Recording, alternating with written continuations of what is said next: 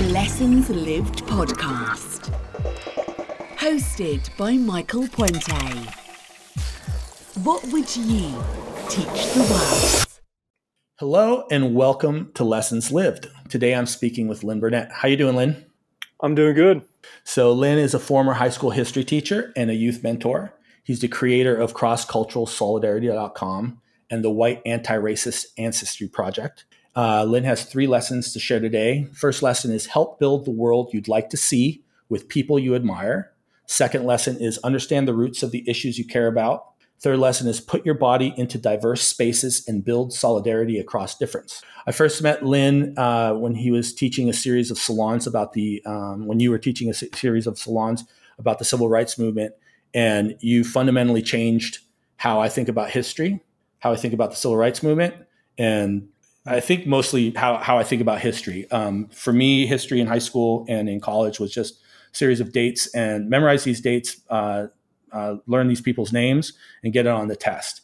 And the civil rights movement was never felt so alive as how you taught it. And I wanted to just thank you for that. Um, you taught it like you talked about the geopolitical like universe that was going on at the time.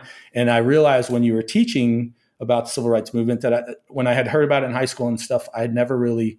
It, it always seemed like wow, how would that have worked? You know, these protests and stuff like that. The people in power, why would they have given up power? Mm. It just never made sense to me. But I didn't bother to dig in enough. And you really made the whole thing come alive. And I think if I, if I had you as a teacher, I know if I had to use a teacher, I would have remembered those dates and I would remember those people because you're such a good teacher and you put everything in such a great context. I wanted to thank you um, uh, for that first and foremost. Um, and so maybe you can tell us a little bit first about yourself. You could tell us a little bit about your projects, crossculturalsolidarity.com and the White Anti-Racist Ancestry Project. So yeah, I'd like to hear. Yeah, well, I was thinking about how we met in that salon, and uh, that was hosted by a family whose son I had mentored uh, at the Green Gulch Zen Temple and so mm. for for me that shows a lot of you know the um, some of the most important dimensions of of my life you know i i'm passionate about mentorship and education i'm passionate about uh, spiritual path spiritual community spiritual practice and i'm passionate about social justice issues um, and so when i think of myself i think of someone who you know those those three passions are very interwoven together you know in my in my life mm-hmm. um, and then to say something about the about crossculturalsolidarity.com um, mm-hmm. please. you know that's that's the place where i publish my own racial justice history writing.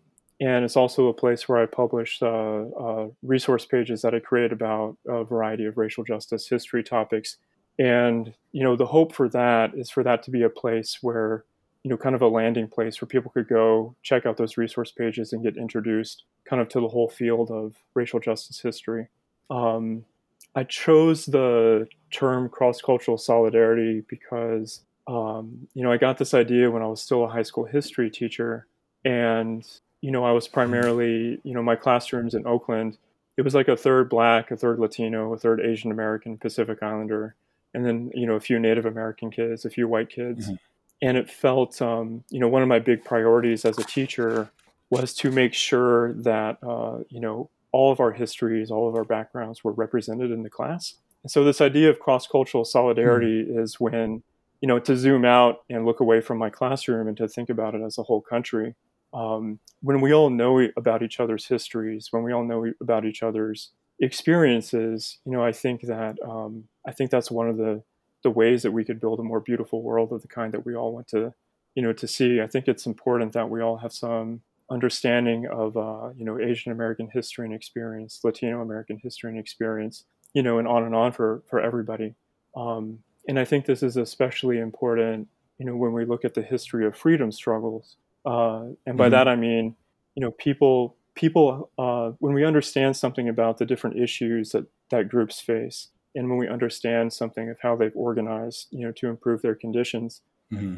The idea of cross-cultural solidarity for me is when we, if we can collectively, if more people collectively across the country can understand all of that history, I think that we can, um, it'll help us to move forward to build the kind of world that we want to see. You know, something else, I, I think that solidarity, kind of the foundation of it is simply knowing each other's experiences and histories. Um, but I'm also very interested in the direct history of solidarity. You know, uh, so if you go to that website, there are resource pages on, you know, Black and Asian solidarity, Black Latino solidarity. There's pages on, hmm. you know, white anti-racist history, and learning those uh, stories of how, let's say, the Black Panther supporting the farm workers. Uh, you know, those kinds of stories I think are very powerful and uh, inspiring, and, and can help us have um, it can help us think about how we can have that kind of multiracial solidarity today. Once again, you know, for me, it's all about moving forward together so that we can build the kind of world that we want to see. It's beautiful. It, it paints such a more rich tapestry of the issues involved and the peoples involved and the stories involved. It's, it's yeah, beautiful. Exactly. Uh, what about the White Anti-Racist Ancestry Project, which I think is interesting, and I see your posts every now and then about of unknown people that are critical to uh, to, to to anti-racist, you know, um, thinking. Yeah. So my interest in white anti-racist history was once again born in the classroom. Um, you know, I I thought it was really important as I was teaching that my white students saw positive examples of white people showing up for racial justice. Mm. And uh, you know, and I've known a lot of uh, uh, parents who are really concerned with that. You know, especially right now, I'm meeting a lot of white parents who feel like it's important for them to raise their kids, uh, you know, with those role models. So I think there's something, mm. you know, I think there's something unhealthy about you know uh, going through a, a history class, and you know, and this is not only for white students, but I think it's unhealthy for everyone. If the only examples of whiteness that you see are the Bull Connors of history, you know, I think mm-hmm. there's something disempowering about that. Um, you know, it makes it a lot easier to imagine uh, and, and uh, envision how we can build a better world if we can see positive examples of white people showing up in history as well so that's kind of my early interest in it was wanting to bring some mm-hmm. of those stories into the classroom. But then with the events of of, uh, of last year, uh, with uh, the murder of uh, George Floyd and Breonna Taylor, yeah. and the uprisings that happened after that, you know, here we had you know potentially millions of white people, you know, who were more interested in showing up for racial justice than than they had ever been before. And I was asking myself this question of, you know, with what can I what can I do to help bring uh, to harness this moment, you know, as someone with a background in in writing and understanding this history. And um, yeah, that's how I, you know, before I was writing about a pretty wide range of uh, racial justice topics, but I mm-hmm. decided at that point to really hone in on this white anti-racist history because I saw that as a way to provide role models and examples uh, that could help to inspire, you know, the um, the real upsurge in interest in, you know, white white uh, communities across the country and I was hoping that those stories could help uh, them figure out how to step forward and help them. Um, you know, I was a little bit concerned that their interest might be uh, momentary, that it might fade over mm-hmm. a period of time, and I was hoping that some stories would give some guidance and also maybe help to inspire folks to uh, to stick around and to learn and to grow and to kind of stay, you know, in that commitment to racial justice. That's beautiful. Um, is this a one man show? Or you have a, this is a lot of work. I know that you are a hardworking person and you put out a lot of content. Do you have people helping you or is this all it's a one it's a one person show. Oh my goodness. Good for you. uh, well, uh, well, I mean I say I say that uh, in terms of um, you know, I'm the one doing the research, I'm the one doing mm-hmm. the writing, you know, I'm the one doing the, you know, interviewing people, I'm the one pushing the fundraising for it. Um, okay. you know, so it, it is pretty much me, but at the same time, I'm in constant communication. Right. Of course. You know, I'm, I'm course. constantly, yeah, yeah. But in terms of producing the content, you know, it's a one person show.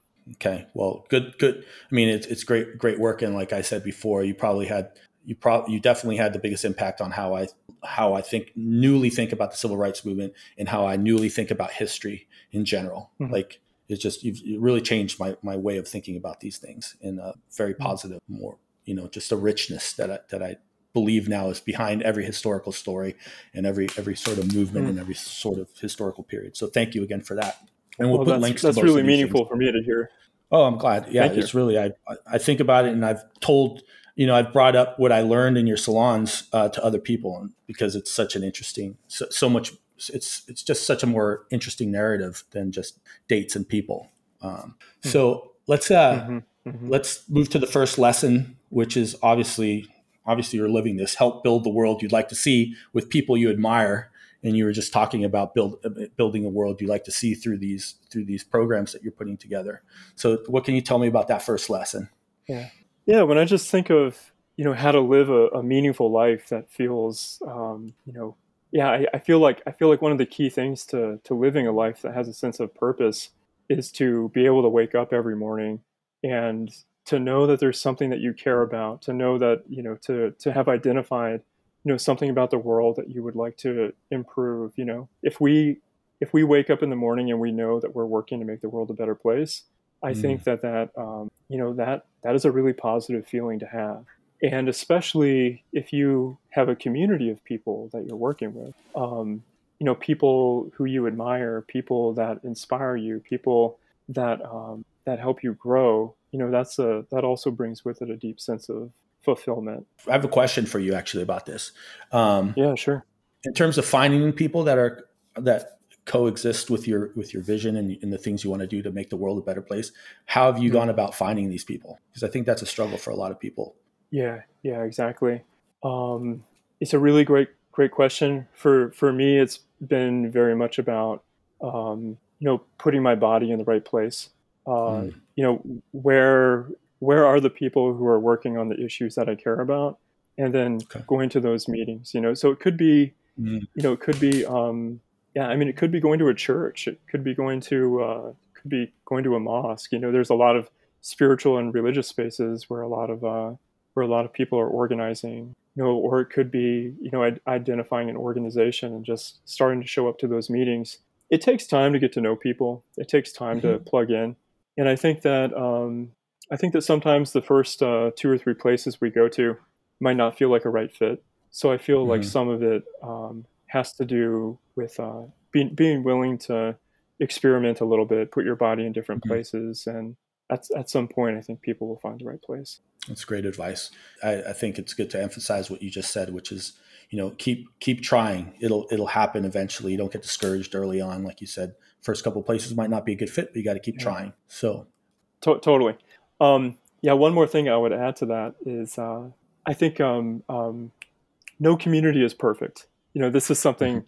that I've that I've discovered too. So I think if you're on a quest to find the absolutely perfect community, uh, that might that might be something that you can never find. So I think it's very much about um, sticking around, getting to know people, kind of uh, you know, accept. There's a certain amount of accepting people for who they are, for where they're at, mm-hmm. and and the same goes for yourself you know and uh, but if there's a place that uh, you feel like you can have a rich experience and you feel like you can contribute something um, you know i would suggest experiment and try different places but also be willing to to stick around and get to know people that's great advice that's really good advice um, stick around and get to know people i think that's that's that's good for every part of our life right you know give people mm-hmm. a chance give ourselves a chance and self-love um, Exactly. So understanding the roots of the issues you care about, obviously the roots of the issues, you're a historian. So that's everything about being a mm. historian mm. is understanding the roots of issues. So um, yeah. uh, tell me about that. How, how, how does understanding the roots of issues in general that we care about uh, help us? Yeah, well, I think, you know, beyond, uh, beyond the historical, of course, uh, you know, that's important for me. But I think that, you know, I think that in general, we live in a world where um, our attention it's very easy for our attention to get fragmented mm-hmm. um, there's a lot of uh, there's kind of a clickbait culture a soundbite culture a lot of the material that we read is kind of hastily produced and you know instantly consumed and then we move on and so when mm-hmm. i think about uh, when i think about rootedness and discovering the roots i'm thinking about uh, kind of the pleasure and the satisfaction that we can get from pulling back from that instantaneousness and and uh, um, and finding ways to um, to learn more deeply about the things that that we care about. You know, taking more time to learn about the things that we care about, which in my experience, uh, beyond just the historical, gives me kind of a sense of groundedness and a sense of rootedness, which I think is part of the one of the antidotes to you know the uh, the society that we live in, which is very much based on kind of reactivity right now you mentioned this as part of your first lesson, but putting your body into diverse spaces. I think you even use the exact same words. Your third lesson is put your body into diverse spaces, build solidarity across difference. Um, you talked about that when I asked about how do you actually find the people that you admire to work with and to to get stories from and to and to learn from. Yeah. Um, tell me about about some experiences you've had about being in diverse spaces and how you know the challenges and the and the benefits of, of doing that. And and then how what sort of tools or what sorts of ways you've you've been able to build solidarity across difference. Because sometimes feel people feel very you know um, very it, it's a hard edge to, to to to build solidarity across a perceived difference with people. Yeah yeah. Well i could say that in my life some of the most expansive moments that i've ever had in my life uh, for example, you know, a, a big one is uh, living in Arizona for a few years and spending time on the Navajo reservation. Um, and that was a moment that for me, you know, I, I had already become interested in racial justice. This is back in 2007. Um, I had been, you know, I had, I had uh, been in some reading group groups. I had gone to marches, but it was putting my body in that space of the reservation and you know, that was the time in my life where I really felt my whiteness for the first time. Um, mm. it, and what I mean is, uh, you know, it was beyond kind of intellectual.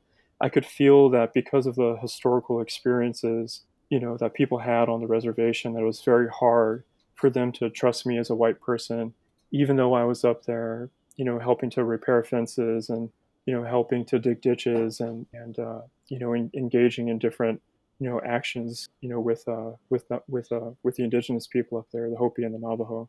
Um, so that was an experience for me that if I hadn't put my body there, I would never have had uh, you know that specific type of experience of myself, which mm. uh, was a big moment of waking up for me. Um, and then during that same year, I was teaching incarcerated kids in Arizona, and um, you know going into the jails and uh, you know meeting with kids, most of who were you know, Native kids, the Latino kids, uh, you know, black kids, you know, very few white kids in the jail.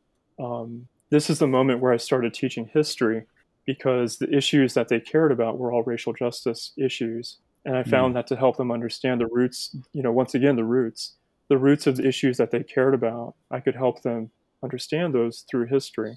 Um, but it was a, it was also a place once again where I was putting my body in that space and I could feel um, once again I could kind of you know feel my whiteness, and also with the study of the history combined with that, I could understand. Uh, you know, it allowed me to to um, to start to to recognize uh, you know uh, some of the ignorance in my life, and to start mm-hmm. to let go of that, and to start to see reality, you know, as it actually was, and to it kind of began my process of stepping forward, you know, into that.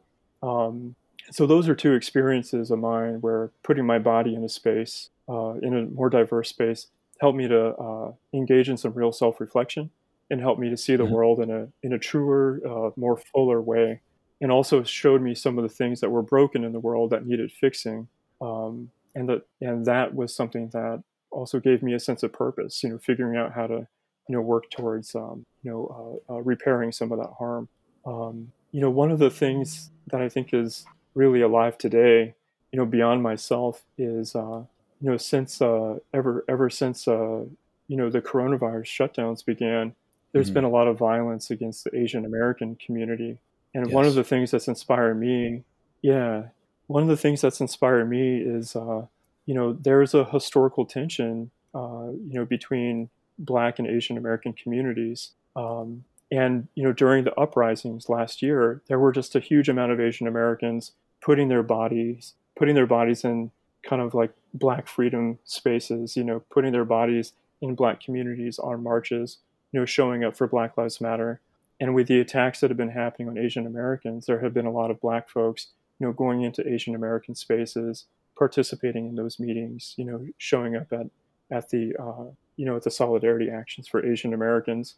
And i think that um, you know especially whenever there's a historical tension between communities, I think that one of the primary ways of healing that healing that tension is by um, you know not only reading something but really taking your body and putting it in that space and building community in that space and showing those people that you'll show up for them and them showing you that they'll show up for you. Um, you know, I think uh, I think a lot of us uh, will have fuller, richer lives if we uh, if we look at some of the ways that our lives are segregated and look at some of the divisions that we experience, and if mm-hmm. we you know build real you know life connections with other people across those uh, uh, divides. Well, I'm glad you mentioned that about um, black bodies being in in uh, solidarity with the, with the Asian community because all you see on the news and stuff mm-hmm. is one the other direction. You only and it would be nice if that that alternative story or that that additional more nuanced story was also told because I don't see that on the news or on the channels. You only hear bad news is good news. Um, I'm glad you mentioned that because I think exactly. it's important, especially at this at this time. I have a question about going putting your body in a diverse space in terms of like what sort of permission do you need to ask or who do you ask how do you get in there because i'm sure some of these spaces are not you know being being a white body showing up to a, a place that is you know a non-white space um, that might have you know i don't even know how to say it but I, am sure i'm sure that it it there needs to be some sort of permission how do you go about uh, not just showing up and or, or maybe that's what you do i don't know i'm kind of asking how do you how do you do how do you go about that? It's a really great question. Um, I think it's something that we need to be, you know, as white people, we need to be very mindful about. Um, and I think it's important uh, that we have some humility. You know, I think I think a lot of mm. it really comes down to, to that. Um, you know, if we do put our body in a black and brown space, um, and you know, if we get if we get a sense, uh, if we have a feeling that that maybe um, you know that's unwanted, we have to be willing to ask about that if no one actually tells us. It's uh, mm. it's totally fine to to just ask the question you know is it okay for me to be here? And um, you know i've had experiences where i've asked that question uh, where i've been the only white person in a in a uh, organizing space you know where it was all black and i wasn't sure if it was okay for me to be there. Um, i had i had shown up to organize but uh, know i've had experiences where i where i asked and people were like mm. no we love it we we totally love it that you're here. And then there might be other moments where people are like, actually, we we really want to gather just together right now. Um, mm-hmm. And if that's the response, um, it's important that we just understand the importance of that and don't center ourselves and uh, mm-hmm. and just have some humility and, and step back and you know um, yeah uh yeah I think it's something I think uh, you know as white people showing up for racial justice it's always important just to um, not finding the right words, but I think humility is at the core of it. Yeah, and then I think there's also uh, kind of want to, you know, there's also the perception of the the white savior uh, sort of archetype that's no bueno, mm. uh, that you just don't don't want to be in there, and makes you know makes can make things a little bit uh, uncomfortable. If you were going to recommend a way, because obviously these are diverse spaces that we might not have we might they might not be in our in our facebook groups or in you know we might not be attending areas where these opportunities are are there is there a, a strategy that you would um, recommend for somebody who's you know wants to put their body in a diverse space how, how they would go about finding finding these spaces that might be welcoming and, and we can learn from hmm. That's a really good question. Um, i think if we're talking about just putting our bodies in diverse spaces um, you know the, the two things that come to mind are uh, you know it, it, depends on your orientation but there's a lot of spiritual and religious spaces which are very diverse and which are mm. excellent places to to build meaningful community you know by putting your body in those uh, in those uh, spiritual and religious spaces.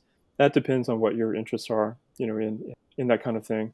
Um, but it's important that you know when we're putting our body in an organizing space of course the primary thing would be is it something that we really believe in? Is it something that we're really committed to? Um, and then finding those spaces and just you know checking out when the meetings are happening and then just showing up at the meeting introducing yourself um, and you know as, asking uh, you know i think um, you know just um, basically asking how you could be of service you know and and letting people kind of direct you uh, uh, towards how you can show up in a way that that they would appreciate for their group. Very good. Thank you. I'm going to definitely put links to your to your projects, uh, link to this interview. I just wanted to know if there's anything else you want to you want to share about or you want to add. Uh, no, I th- no, I think that's it for right now. Okay, well, I learned a lot, and I appreciate you. I appreciate the work that you're doing. You're truly doing wonderful work, and um, you know, I, keep doing it because need more people like you and like I'm inspired to hear the background of these projects in a little more nuanced way and it's I think it's it's really important way. Mm. And thank you. Yeah, thanks for having me on, Mike. I hope you enjoyed this episode of the Lessons Lived podcast. The Lessons Lived podcast is part of the Lessons Lived project, where our mission is to catalog the lessons of every human being's unique life and disseminate those lessons for humanity's betterment. If you like what you heard, please subscribe. If you have lessons you would share with the world, you can share them now at lessonslived.com, a platform where you can share your life's lessons and learn from others. If you want to be a guest on this podcast, please send me an email at info at lessonslived.com and let me know what you would teach the world. Until next time, I wish you well.